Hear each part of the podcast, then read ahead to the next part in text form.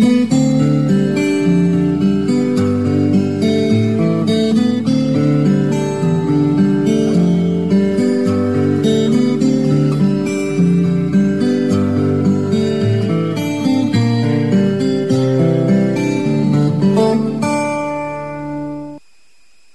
bạn đang đến với chương trình đọc truyện trên kênh vê o vê Giao thông, sóng ép em chín mươi mốt mê ga héc của Đài Tiếng nói Việt Nam. Thưa quý vị và các bạn, trong chương trình đọc truyện đêm qua, chúng ta đã theo dõi phần ba mươi hai bộ truyện Ỷ Thiên Đồ Long Ký của nhà văn Kim Dung. Thì được biết, Trương Vô Kỵ chui lọt hang đá qua bên kia là một thung lũng tốt tươi, chẳng khác gì chốn thần tiên. Hằng ngày có trái trên cây, cá dưới suối dùng làm thức ăn. Đến ngày thứ tư, một con khỉ nhỏ bị ngã từ sườn núi xuống, bị gãy chân phải. Vô Kỵ kiếm lá, nhai đắp trị thương tiếp cốt. Nửa tháng sau thì lành. Lại một hôm có một con vượn lớn lông toàn màu trắng, ở bụng có cái nhọt to tướng, vẻ mặt vang lên cầu cứu. Vô Kỵ mổ bụng, chữa nhọt cho vượn. Lúc cắt chỉ ở bụng, lấy ra một gói bằng vải dầu, trong chứa bốn cuốn kinh thư. Sau khi khâu da bụng cho con vượn hoàn tất, Vô Kỵ xem kinh thư.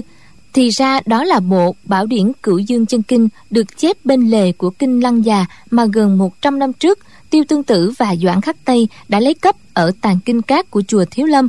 Trương Vô Kỵ bị giam hãm trong thung lũng này, thì việc luyện công được xem như cách để tiêu dao ngày tháng. Việc thành bại không hề, việc thành bại không hệ trọng gì, thì hiệu quả lại tiến triển rất nhanh.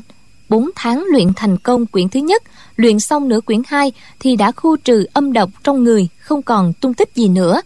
Quyển kinh thứ ba cả năm mới xong, quyển bốn mất hơn ba năm mới thành tựu.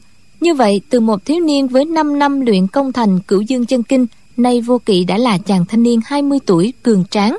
Chiều hôm ấy, chàng lấy vải dầu gói bộ kinh Cửu Dương, cuốn Y Kinh Hồ Thanh Ngưu và cuốn Độc Kinh Vương Nhạn Cô khoét vách núi đá cất vào, rồi vận thúc cốt công chui qua cái hang đá, gặp lại Chu Trường Linh. Lão chấn động đến ngẩn ngơ khi chạm đến kình lực thần công Cửu Dương của Vô Kỵ. Với bản tính khó dời, lão dùng gian kế lừa Vô Kỵ rơi xuống vực. Chu lão vội chui vào hang, hòng qua bên kia lấy kinh, bị kẹt chết khô giữa hang đá.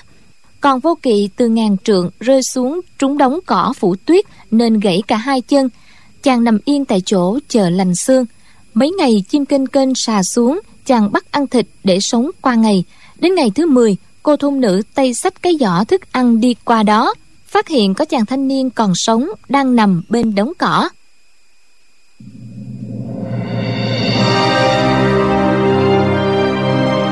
Ỷ Thiên Đồ Long Ký.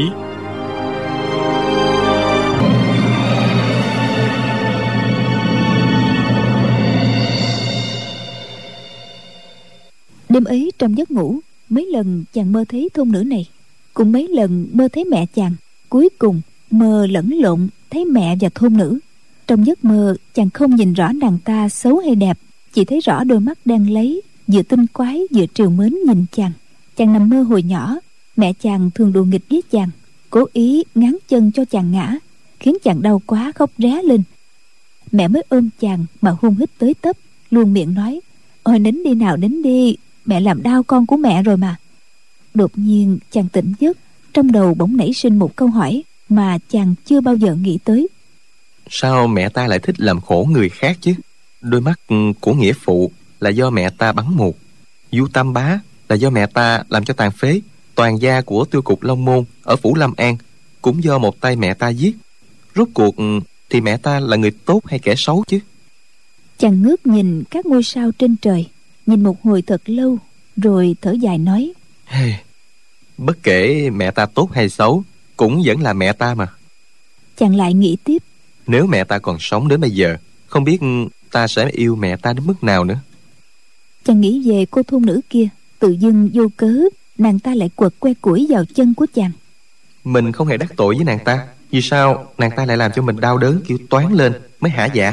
Không lẽ nàng ta quả thật thích hại người sao?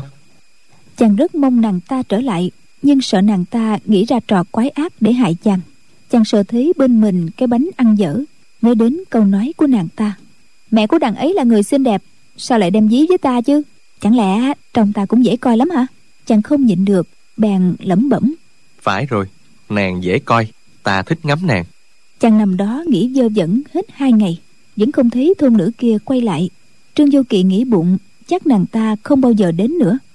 Nào ngờ đến chiều ngày thứ ba, thôn nữ lại xách cái làng tre từ phía sau dốc núi đi tới, cười nói: "Cái gã quỷ sứ kia vẫn chưa chết đói đấy chứ?"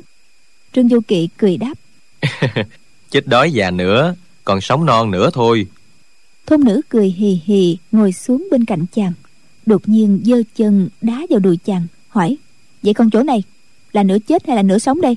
Trương Vô Kỵ kêu to: "Ôi đau, cô nương không có lương tâm hay sao vậy?" Thôn nữ nói: "Lương với chả tâm, ngươi thì tử tế gì với ta nào?" Trương Vô Kỵ ngẫm ra, nói: "Ba hôm trước cô nương đánh ta đau quá, nhưng ta không giận cô nương đâu. Hai ngày qua ta vẫn luôn nhớ cô nương đó." Thôn nữ đỏ mặt, đã định nổi giận, nhưng cố nén lại, nói: "Ai cần kẻ xấu như ma nhà ngươi nhớ ta kia chứ? Chắc ngươi cũng chẳng nghĩ tốt gì về ta đâu, thầm rủa ta vừa xấu vừa ác chứ gì." Trương Vô Kỵ nói: "Cô nương hoàn toàn không xấu, nhưng tại sao cứ phải làm cho người ta khổ sở? Cô nương mới thích thú chứ hả?" Thôn nữ cười khanh khách nói: "Kẻ khác không khổ sở, làm sao hiện rõ cái vui trong lòng của ta được?" Nàng ta thấy vẻ mặt Trương Vô Kỵ dường như không hiểu điều đó, lại thấy tay chàng vẫn còn cầm cái bánh ăn dở bữa trước, ba hôm rồi vẫn còn đó, bèn hỏi: "Miếng bánh vẫn còn nguyên, chắc là không ngon chứ gì?" Trương Vô Kỵ nói: "Vì là bánh cô nương cho ta nên ta không nỡ ăn."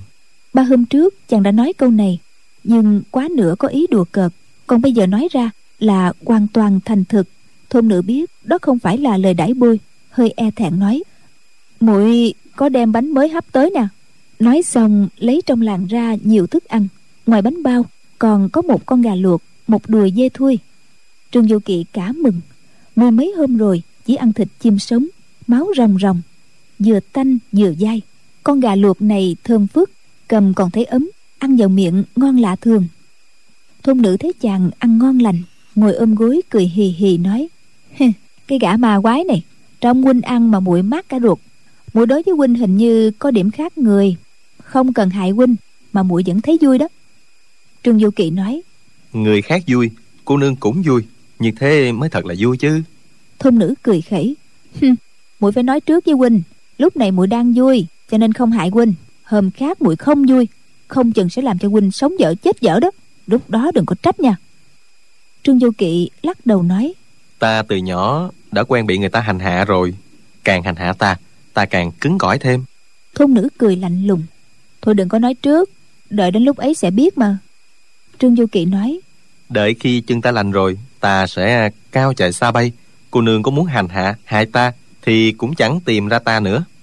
Thôn nữ nói: "À, đã như vậy thì muội đánh gãy chân huynh trước cái đã, để huynh suốt đời không sao muội được nữa."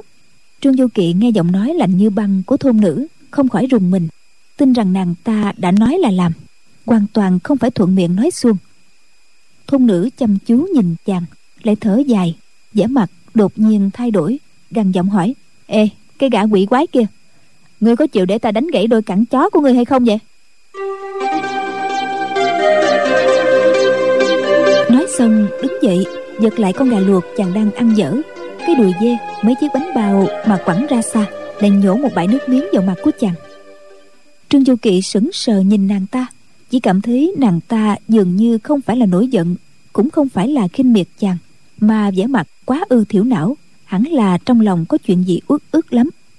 Chàng định an ủi nàng vài câu, song nhất thời chưa biết nói sao cho hợp.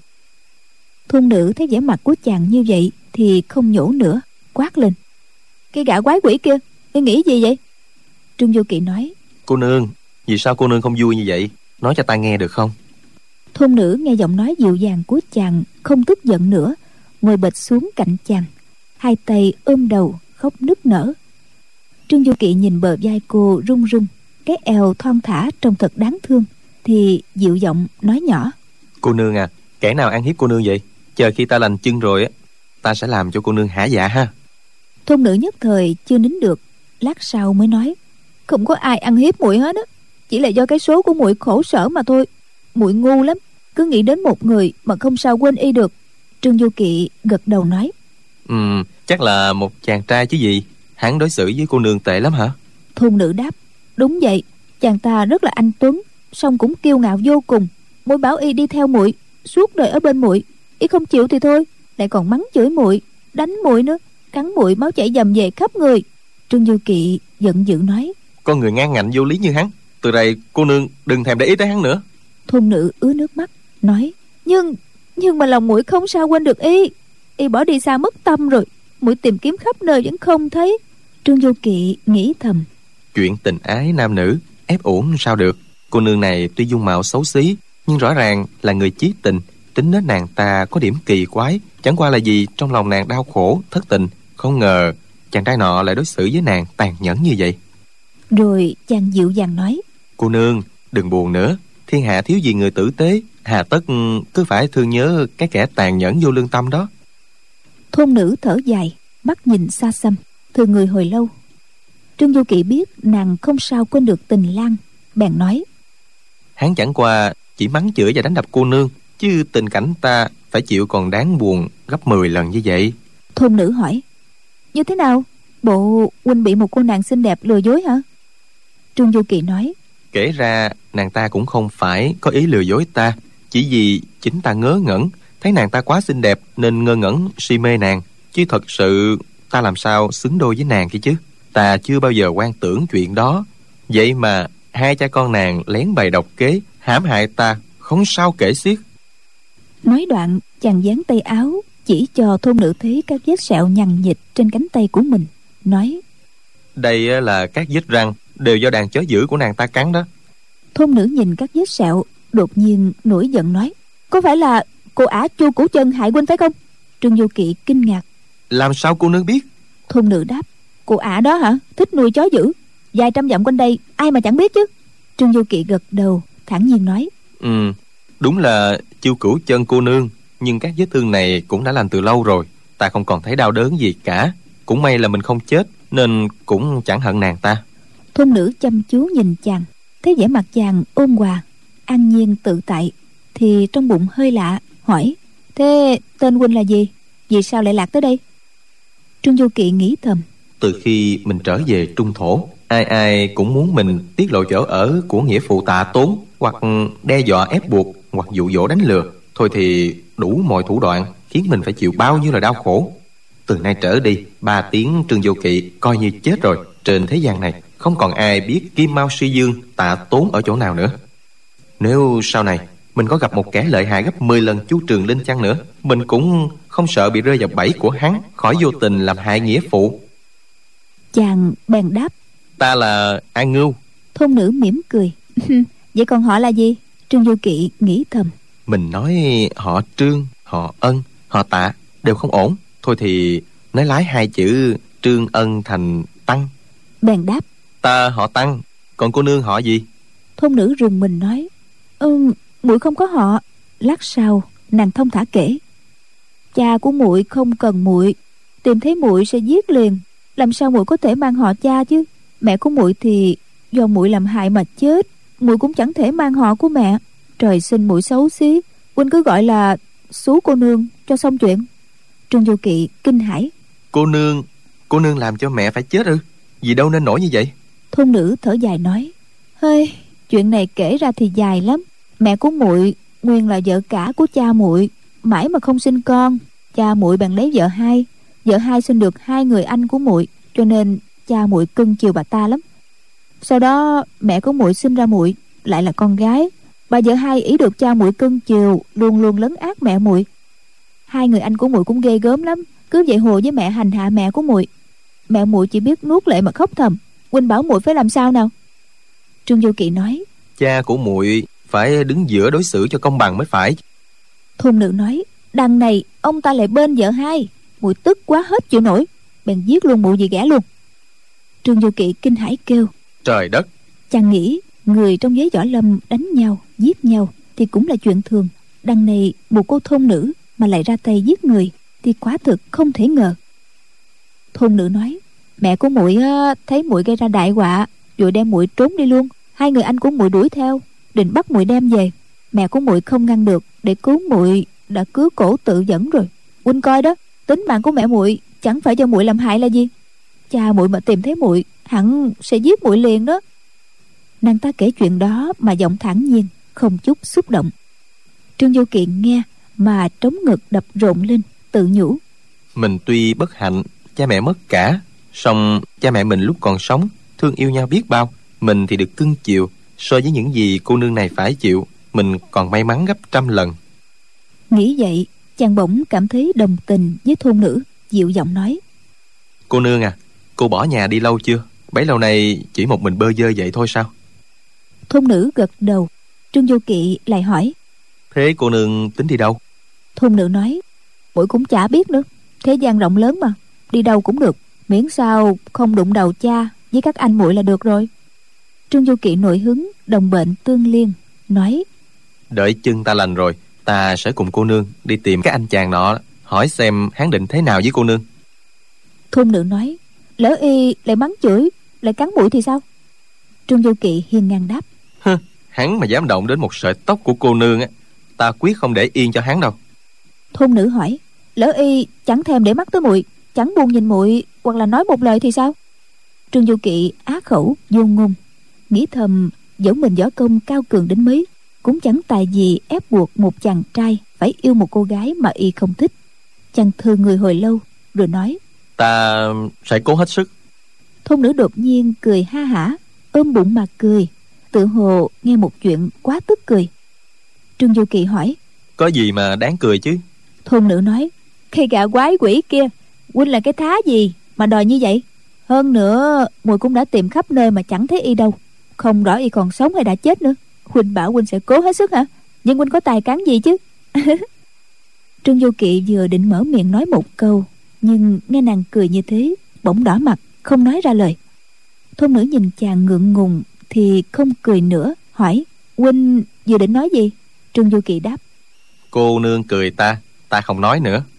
Thôn nữ lạnh lùng nói: đằng nào thì muội cũng đã cười rồi, cùng lắm thì muội được cười thêm một trận nữa, cũng chẳng có chết ai hết. Trương Vô Kỵ nói to: ta có lòng tốt đối với cô nương, cô nương không nên cười ta như vậy. Thôn nữ hỏi: muội hỏi huynh, huynh vừa định nói gì với muội? Trương Vô Kỵ đáp: thì cô nương bơ vơ, không nhà không cửa, tình cảnh ta cũng vậy, cha mẹ ta đều đã mất, anh chị em cũng chẳng có ai. Ta vốn định nói với cô nương là nếu cái gã ác nhân kia không thèm lý đến cô nương thì hai đứa mình làm bạn với nhau, ta có thể kể chuyện giúp cô nương giải sầu. Nhưng cô nương cười ta không xứng, ta đâu dám nói nữa. Thôn nữ bực bội nói: huynh dĩ nhiên là không xứng rồi, cái gã ác nhân ấy so với huynh dễ coi gấp trăm lần, thông minh cũng gấp trăm lần. Muội ở đây nói chuyện dớ dẫn với huynh, thật là phí cả lời. Nói đoạn, nàng ta đá tung đùi dê thịt gà trên tuyết rồi ôm mặt chạy đi. Trương Vô Kỵ tuy bị thôn nữ mắng nhiếc vô lý như thế, song chàng cũng chả giận, chỉ nghĩ thầm: nàng ta quả thật tội nghiệp, trong lòng đủ chuyện không vui, cũng chẳng đáng trách. Bỗng thấy thôn nữ chạy trở lại, mặt hầm hầm nói: này huynh, chắc là huynh trong bụng không phục phải không? Cho rằng muội tướng mạo đã xấu xí, lại còn coi thường huynh, phải không? Trương Vô Kỵ lắc đầu: không phải thế, cô nương tướng mạo không thật dễ ưa, song ta vừa gặp đã thấy hợp bụng lắm. Nếu như cô nương không biến ra xấu xí, trước đây hẳn cũng... Thôn nữ đột nhiên kêu lên: Sao Sao huynh biết trước đây muội không xấu xí thế này? Trương Vô Kỵ nói: mặt cô nương hôm nay so với lần trước gặp bị sưng hơn, nước da cũng sạm hơn, đủ biết không phải vốn dĩ như vậy rồi. Thôn nữ sợ hãi nói: muội mấy hôm rồi không dám soi gương đó, huynh bảo muội mỗi ngày một khó coi hả? Trương Vô Kỵ dịu dàng nói: con người ta chỉ cần có lòng tốt, diện mạo xấu đẹp đâu hệ trọng gì đâu. Mẹ ta có dặn ta rằng nữ nhân càng đẹp, tâm địa càng đáng sợ, càng giỏi lừa người, dặn ta phải cẩn thận đề phòng. Thôn nữ đâu còn bụng dạ nào nghe chuyện mẹ chàng dặn chàng những gì, cô sốt ruột hỏi: muội hỏi huynh nè, lần trước huynh thấy muội chưa đến nỗi xấu như hôm nay, phải vậy không? Trương Vô Kỵ biết rằng chỉ cần ừ một tiếng thì nàng sẽ rất đau lòng, thành thử chàng cứ ngẩn ra nhìn nàng ta, lòng tràn ngập niềm thương cảm. Thôn nữ thấy vẻ mặt của chàng như vậy, hiểu ngay câu trả lời là thế nào, liền ôm mặt khóc nức nở: gã quỷ kia, ta hận ngươi! Rồi chạy đi. Lần này thì không quay lại nữa. Trương Vô Kỵ lại nằm thêm hai ngày. Tối hôm đó, có một con chó sói đánh hơi mò tới bên cạnh, bị chàng đấm một quyền chết tươi. Nó đã không được ăn gì, lại biến thành thức ăn trong bụng của chàng. Mấy ngày nữa, vết thương đã lành quá nữa, chắc độ mười ngày sẽ có thể đi lại như thường. Nghĩ đến cô thôn nữ đôi lần gặp gỡ rồi thôi, ngay cái tên cũng chưa kịp hỏi, chàng lại nghĩ thầm: tại sao dung mạo nàng ta ngày một xấu đi chứ, thật là khó hiểu.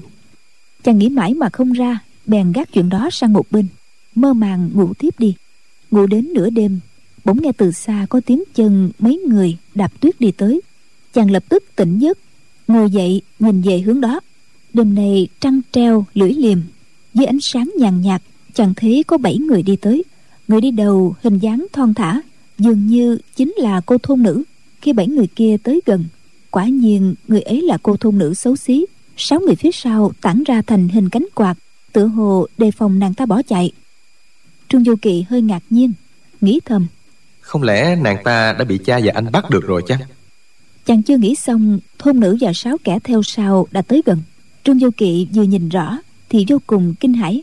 Thì ra cả sáu người kia chàng đều biết cả. Đi bên trái là Võ Liệt, Võ Thanh Anh, Dễ Bích. Đi bên phải là vợ chồng Hà Thái Xuân, Ban Thục Nhàn. Ngoài cùng bên phải là một phụ nữ trung niên, chẳng ai xa lạ, chính là Đinh Mẫn Quân của phái Nga Mi. Trương Vô Kỵ lấy làm lạ: tại sao thôn nữ kia lại quen với những người này chứ? Không lẽ nàng cũng là nhân vật trong võ lâm, biết được lai lịch của ta nên dẫn bọn kia tới bắt ta, tra hỏi chỗ ở của nghĩa phụ? Nghĩ như thế, trong bụng không còn hoài nghi mà cả giận: ta với nàng không thù không oán, tại sao nàng cũng đến hại ta chứ? Hiện giờ hai chân ta chưa thể cử động, sáu kẻ kia chẳng ai non kém cả, mà cô thôn nữ cũng không chừng giỏi võ công nữa. Ta đành nhất thời khuất phục, nhận lời đi tìm nghĩa phụ thôi.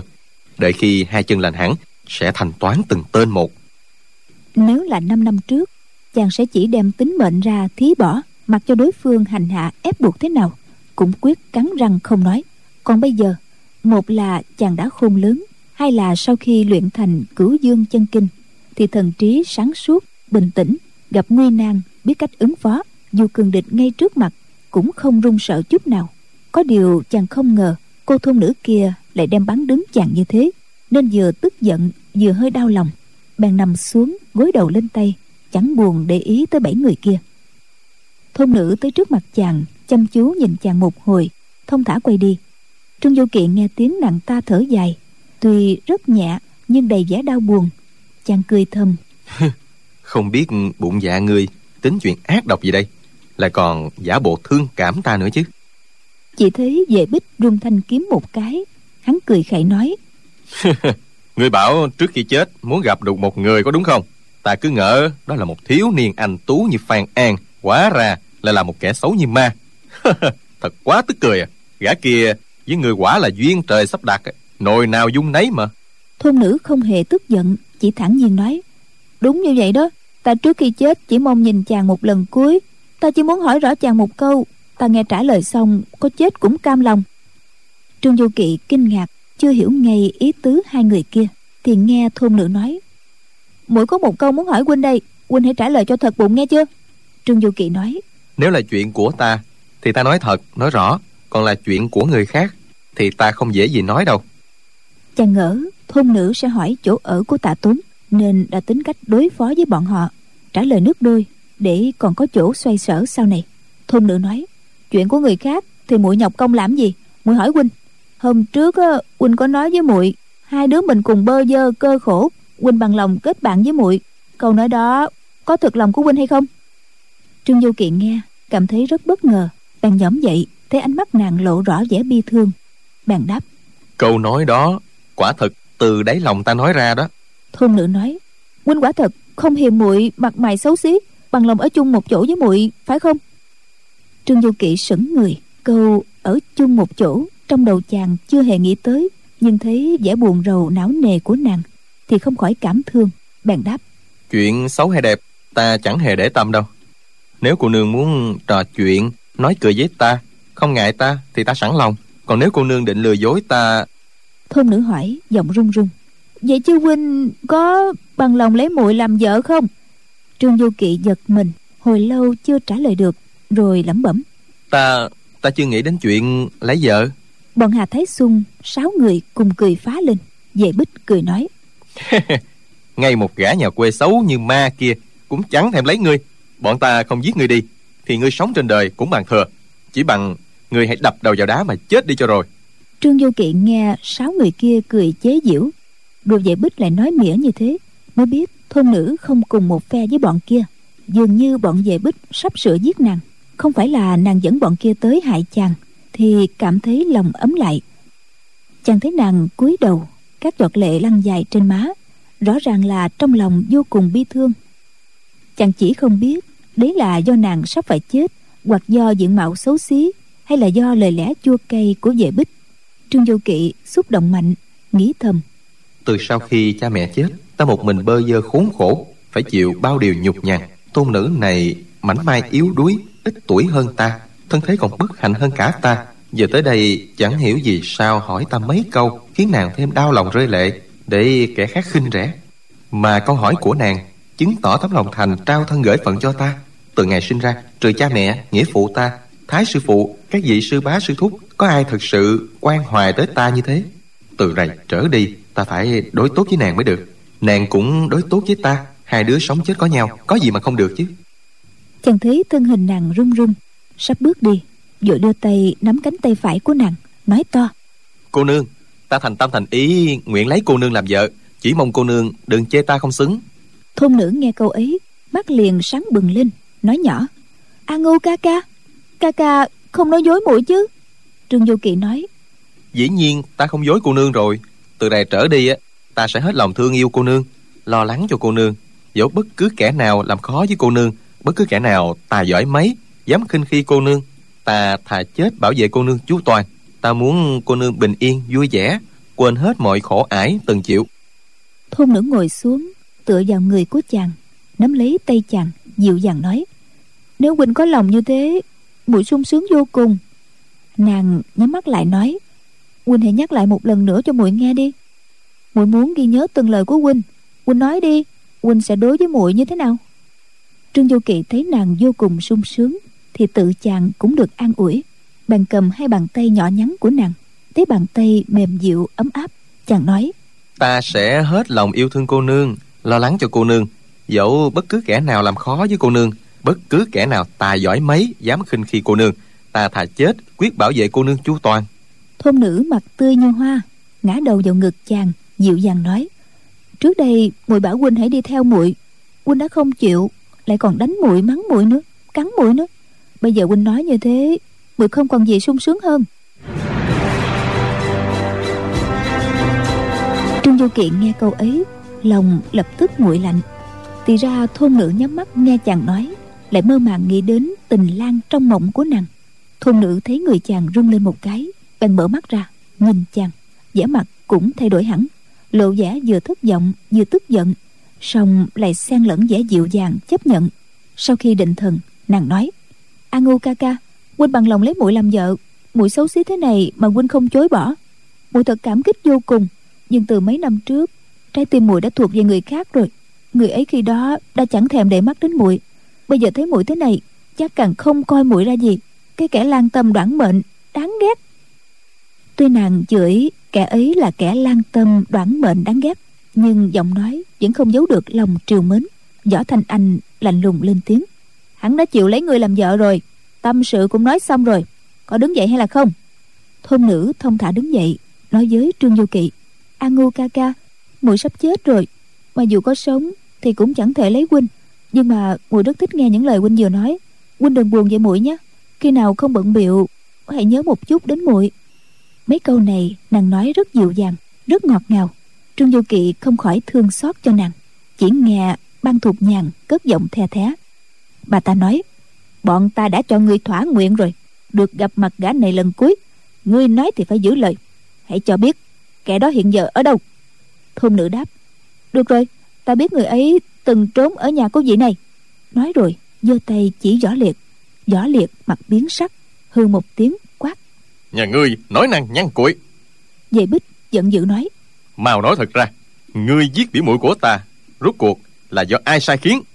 Trương Vô Kỵ giật mình hoảng sợ, giọng run run hỏi: giết Chu Chu Cửu Chân cô nương à? Dễ Bích trừng mắt nhìn Trương Vô Kỵ, vẻ mặt hầm hầm. Hắn hỏi: ngươi cũng biết Chu Cửu Chân cô nương hả? Trương Vô Kỵ nói: Đại danh của Tuyết Lĩnh Song Chu ai mà chẳng biết chứ.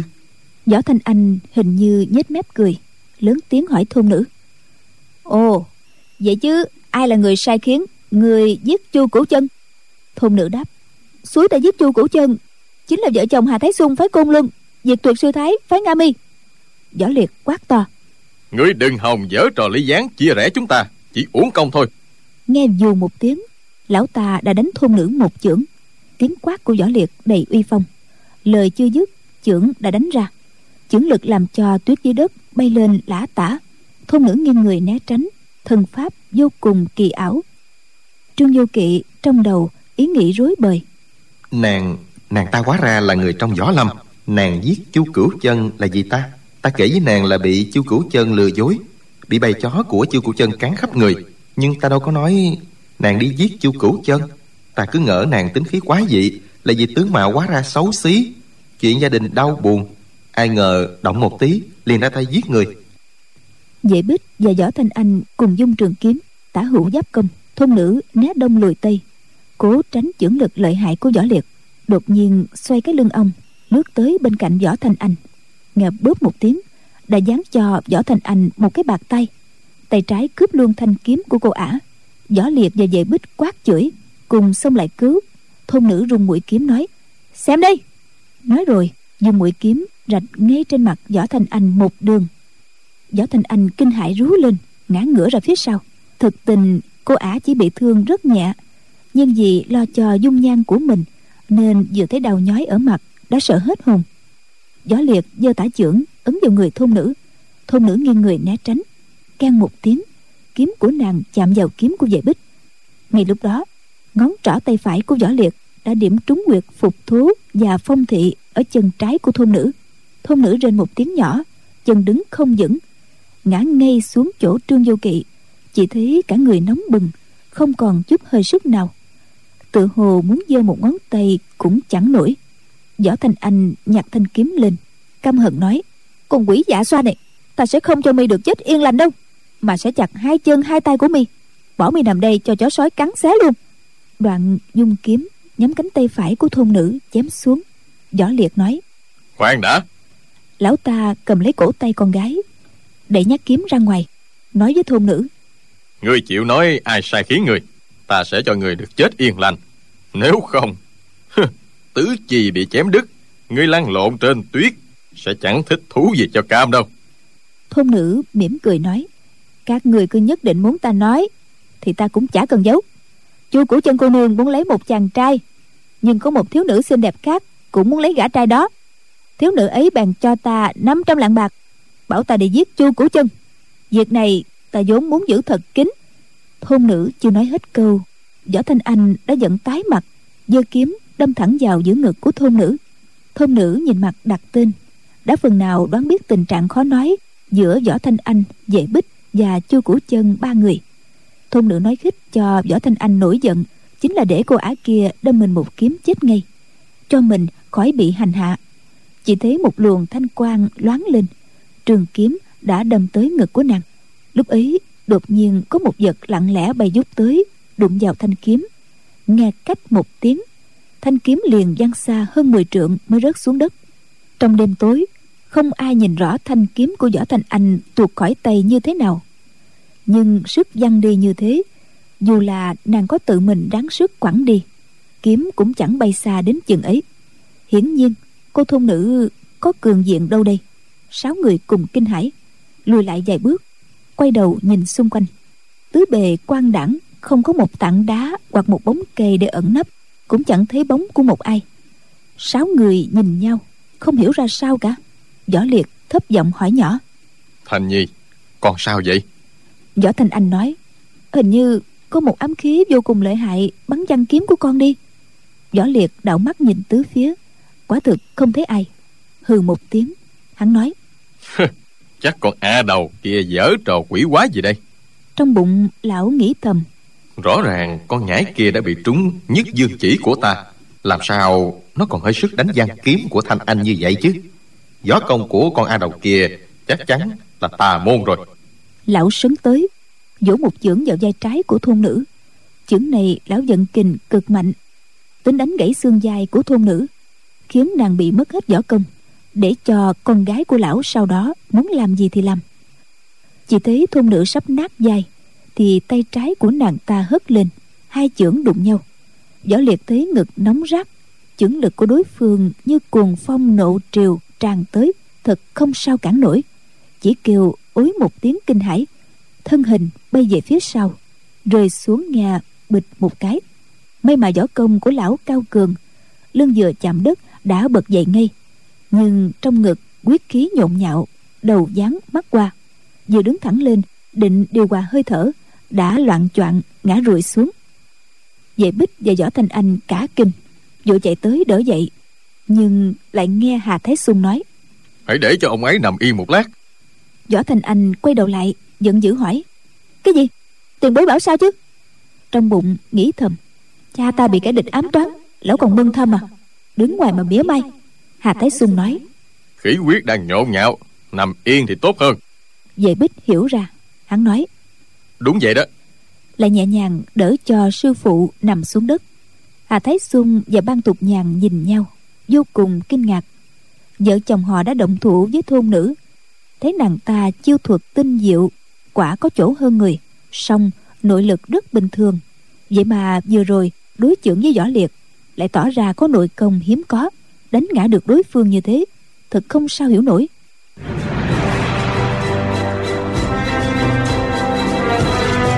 Về phần thôn nữ, trong lòng cũng kinh ngạc muôn phần. Sau khi nàng bị Võ Liệt điểm quyệt, ngã đè lên người Trương Vô Kỵ, không sao cử động được. Nhìn Võ Thanh Anh giơ kiếm chém xuống, bỗng dưng có một vật bay tới, bắn văng thanh kiếm của đối phương đi xa. Tiếp đó, một luồng khí lực nóng hổi truyền vào hai đùi của nàng, thúc đẩy hai huyệt phục thố và phong thị, giải khai luồng hai huyệt đó.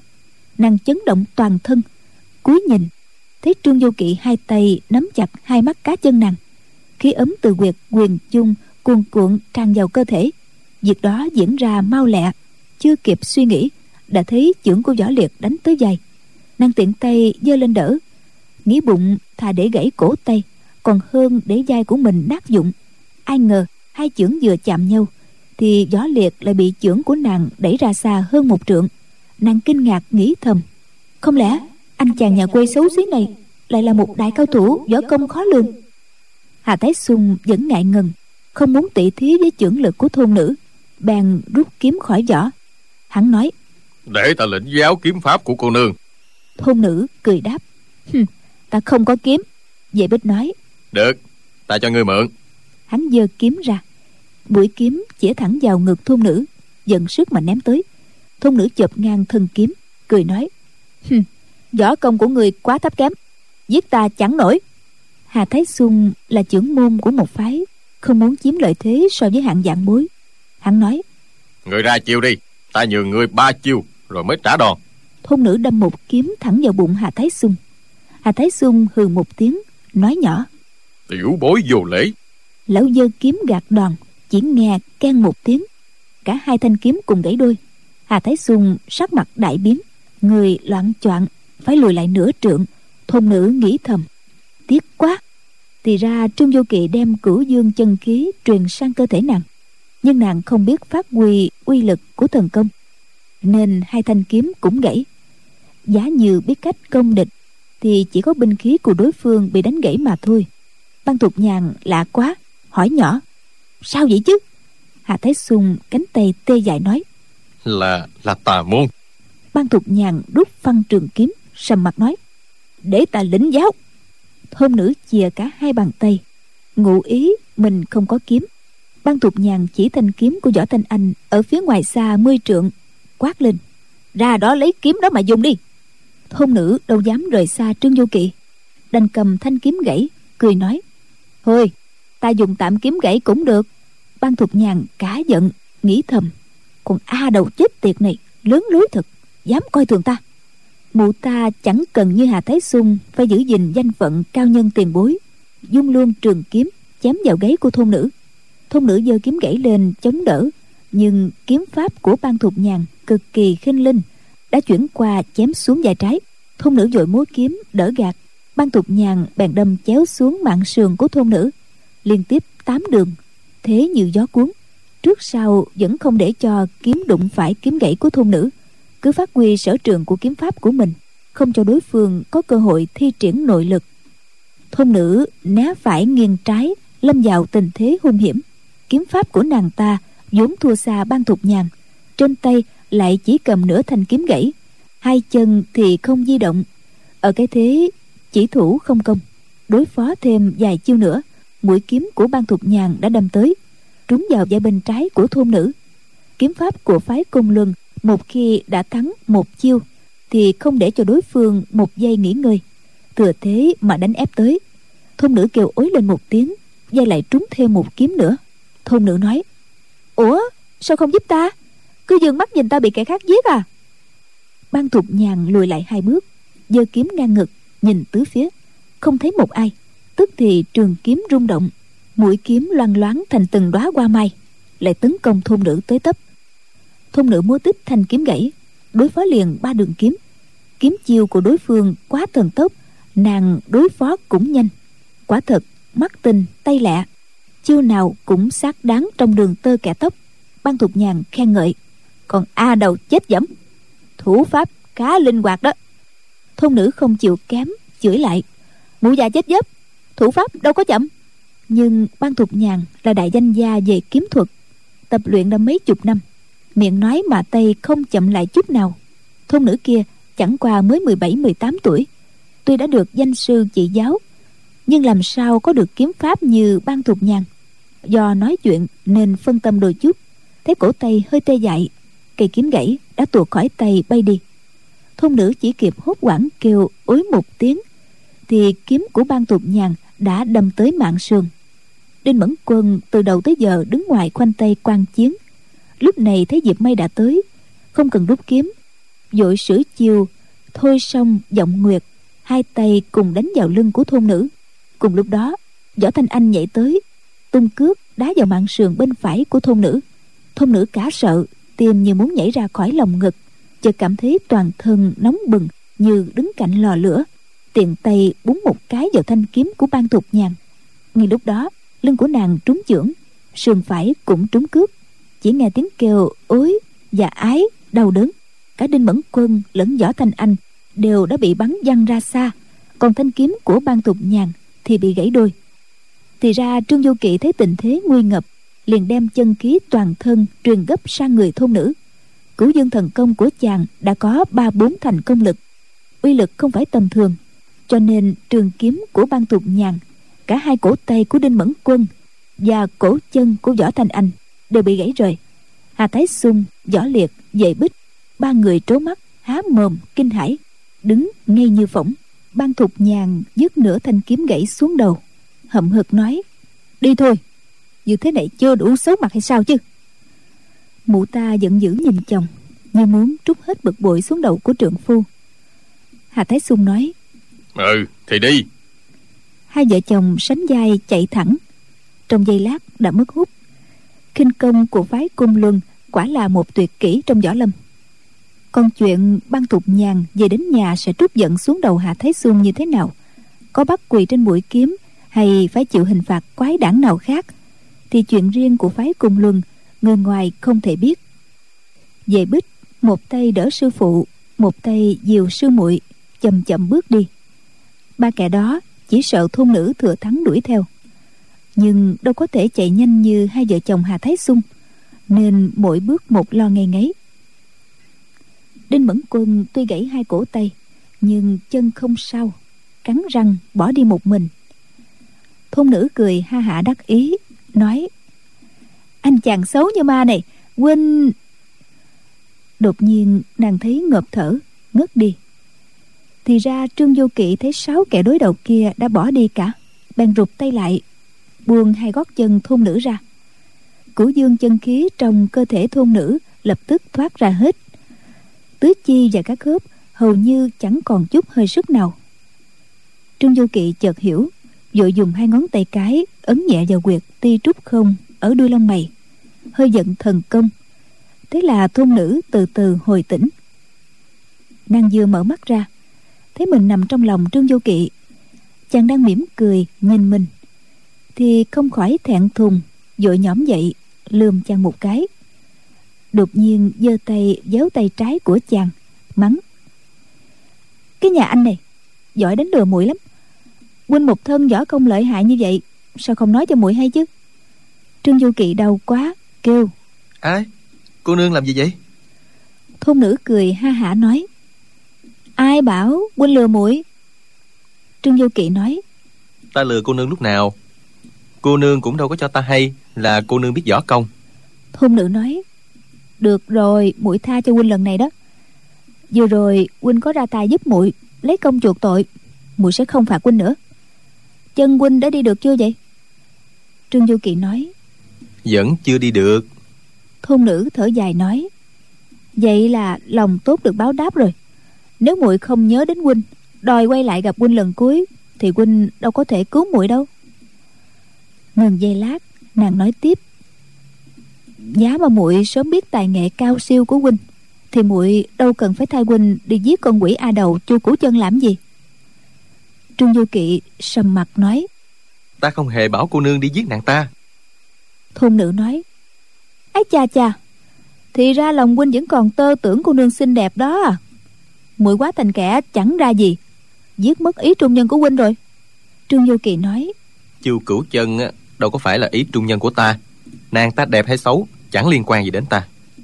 Thôn nữ ngạc nhiên nói: "Lạ thiệt, cô ta làm hại huynh như vậy, muội giết cô ta cho huynh được hả dạ? Chẳng lẽ là không tốt sao?" Trương Vô Kỵ thản nhiên nói: "Số người hại ta quá đông, nếu ai cũng đem giết đi cho bỏ tức thì phải giết bao nhiêu người mới cho xuể chứ.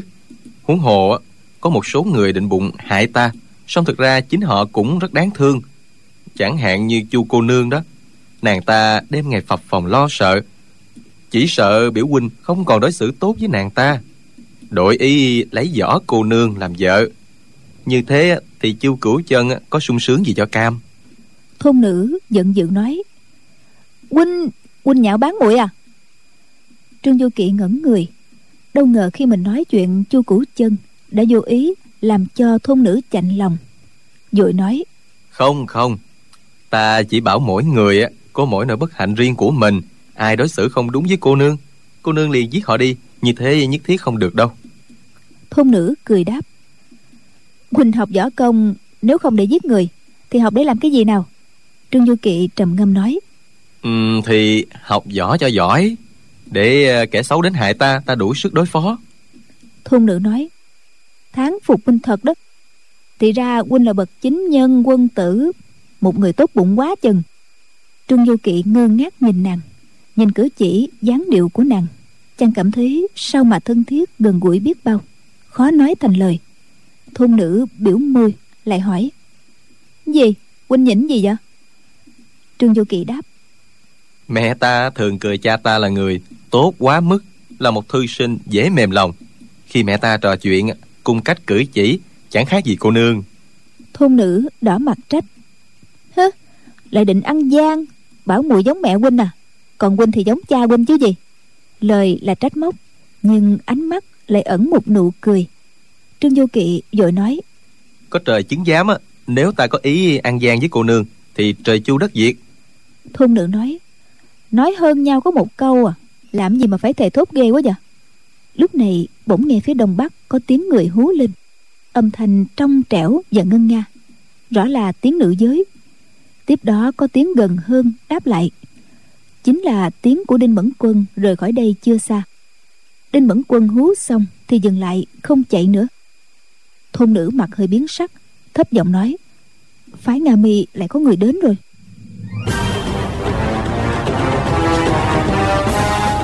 Trương Vô Kỵ và thôn nữ cùng nhìn về phía đông bắc. Lúc này trời đã hửng sáng, thấy một bóng người màu xanh đi như lướt trên mặt tuyết. Đến cách mười trượng thì nhìn rõ là một thiếu nữ y phục màu xanh nhạt. Thiếu nữ nói với Đinh Mẫn Quân chuyện gì đó, đưa mắt nhìn Trương Vô Kỵ và thôn nữ, rồi tiến lại. Tay áo nàng phấp phới, thân pháp nhẹ nhàng, bước chân ngắn, nhưng thoáng một cái chỉ còn cách hai người bốn năm trượng. Thiếu nữ có dáng vẻ thanh lệ tú nhã, diện mạo xinh xắn bội phần, tuổi chừng mười bảy mười tám. Trương Vô Kỵ rất lấy làm lạ, nghe tiếng hú và nhìn thân pháp, Chàng cứ ngỡ nàng ta phải già hơn Đinh Mẫn Quân, không ngờ lại còn nhỏ tuổi hơn cả chàng. Thiếu nữ bên hông đeo một đoạn kiếm, song không rút binh khí ra, chỉ hai tay không tới gần hai người. Đinh Mẫn Quân lên tiếng cảnh cáo: "Chu sư muội, con quỷ a đầu đó công phu tà môn lắm đó." Thiếu nữ gật đầu hỏi với lời lẽ khách sáo: "Thỉnh vấn quý tính đại danh của hai vị, vì cớ gì lại đã thương sư tỷ của tôi?"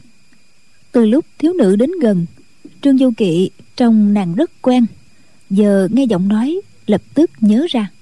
Nàng chính là cô bé Chu Chỉ Nhược, con nhà thuyền chài trên sông Hán Thủy. Thái sư phụ đã đưa nàng lên núi Võ Đan, sao hiện giờ nàng lại là môn hạ phái Nga Mi nhỉ?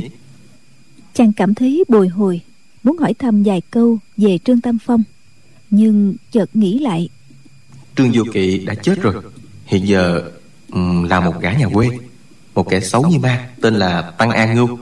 Chỉ cần ta không biết nhẫn nhịn một chút, hậu quả sẽ khôn lường. Ta không được phép tiết lộ thân phận, để khỏi liên lụy tới nghĩa phụ, cái chết của cha mẹ ta khỏi phải uổng phí. Thôn nữ cười khẩy nói: "Lệnh sư tỷ dùng chiều thôi xong giọng nguyệt, dán cả hai chưởng vào lưng của ta, tự mình là mình gãy cổ tay, sao lại trách ta chứ? Nàng hãy hỏi lại lệnh sư tỷ xem ta đã đánh cô ta nửa chiêu thức nào hay chưa?" Chu Chỉ Nhược đưa mắt nhìn Đinh Mẫn Quân, ý muốn hỏi. Đinh Mẫn Quân giận dữ nói: "Sư muội hãy dẫn hai kẻ này đi gặp sư phụ, để lão nhân già định đoạt là xong." Chu Chỉ Nhược nói: "Hai người này đã không có ý đắc tội với sư thư, theo ý của tiểu muội, mình đổi thù thành bạn là hơn." Đinh Mẫn Quân cả giận quát lên: "Cái gì? Sư muội lại định hồ về với người ngoài phải không?" Trương Vô Kỵ nhìn bộ dạng của Đinh Mẫn Quân, nhớ đêm năm nào hòa thượng Bành Oánh Ngọc bị chơi đánh trong rừng, Kỷ Hiểu Phù chỉ vì gạt kiếm của Đinh Mẫn Quân mà bị đại họa. Hôm nay tái diễn cái trò Đinh Mẫn Quân bức bách sư muội, khiến chàng không khỏi lo thầm cho Chu Chỉ Nhược. Nhưng Chu Chỉ Nhược lại tỏ ra hết sức cung kính đối với Đinh Mẫn Quân. Nàng khom lưng nói: "Tiểu muội xin nghe lời chỉ bảo của sư thư, không dám trái lệnh." Đinh Mẫn Quân nói: "Được, vậy ngươi mau tới bắt con xú a đầu kia, đánh gãy hai tay của nó cho ta." Chu Chỉ Nhược đáp: "Vâng, nhưng mong sư thư ở bên ngoài trông chừng tiếp ứng cho." Rồi quay sang nói với thôn nữ: "Tiểu muội vô lễ, xin được lĩnh giáo cao chiêu của thư thư." Thôn nữ cười khẩy: "Khỏi cần phải nhiều lời." Nàng nghĩ thầm: "Bộ tưởng ta sợ một tiểu cô nương như ngươi sao?" Nàng khỏi nhờ Trương Vô Kỵ giúp sức, nhảy giọt ra, nhanh như chớp đánh liền ba chưởng. Chu Chỉ Nhược né mình tiến tới, tay trái dùng phép cầm nã, lấy công làm thủ, chiều số cũng rất xảo diệu. Trương Vô Kỵ nội lực tuy cao cường, nhưng chiêu số thì chưa thông thạo. Chỉ thấy Chu Chỉ Nhược và thôn nữ đều ra đòn đỡ đòn cực nhanh. Nhân chưởng của phái Nga Mi linh hoạt thần tốc, còn chưởng pháp của thôn nữ thì cổ quái kỳ ảo. Chàng vừa xem vừa thán phục, nhưng lại lo lắng, không biết phải mong cho ai thắng. Chỉ cầu cả hai nàng không có ai bị thương. Hai nàng đấu hơn hai mươi chiêu thì bắt đầu gặp hung hiểm. Bỗng nghe thôn nữ quát: "Nhìn đây!" Tả chưởng đã đánh trúng vai Chu Chỉ Nhược. Tiếp đó xoạt một tiếng, Chu Chỉ Nhược xé rách một mảnh tay áo của thôn nữ. Hai người đều nhảy tránh ra, mặt hơi đỏ lên. Thôn nữ kêu lên: "Cầm nã thủ lợi hại thật." Đang định tiến lên, chỉ thấy Chu Chỉ Nhược nhíu mày, áp tay vào ngực, thân hình loạng choạng muốn ngã. Trương Vô Kỵ không nhịn được, kêu lên đầy vẻ lo lắng: "Cô nương, cô nương!" Chu Chỉ Nhược thấy chàng trai tóc dài râu rậm kia tỏ vẻ quan tâm đến mình thì rất ngạc nhiên. Đinh Mẫn Quân hỏi: "Sư muội, ngươi sao vậy?" Chu Chỉ Nhược tay trái vịn vai sư tỷ, lắc đầu. Đinh Mẫn Quân đã gãy cổ tay vì thôn nữ, biết nàng ta vô cùng lợi hại, nhưng vì sư phụ cứ luôn khen ngợi tiểu sư muội, bảo Chu Chỉ Nhược ngộ tính rất cao, tiến bước cực nhanh, sau này sẽ làm rạng danh bổn phái. Đinh Mẫn Quân trong bụng không phục, nên buộc nàng ta tới đấu thử với thôn nữ, những mong Chu Chỉ Nhược cũng bị ăn đòn như mình. bây giờ thấy Chu Chỉ Nhược đấu với thôn nữ hơn hai chục chiêu mới thua, hơn hẳn mình, thì trong lòng ghen tức. Đến lúc thấy bàn tay sư muội vịn vào vai mình không còn khí lực, mới biết là sư muội bị thương không phải nhẹ, sợ thôn nữ đuổi theo, vội nói: "Thôi, mình đi."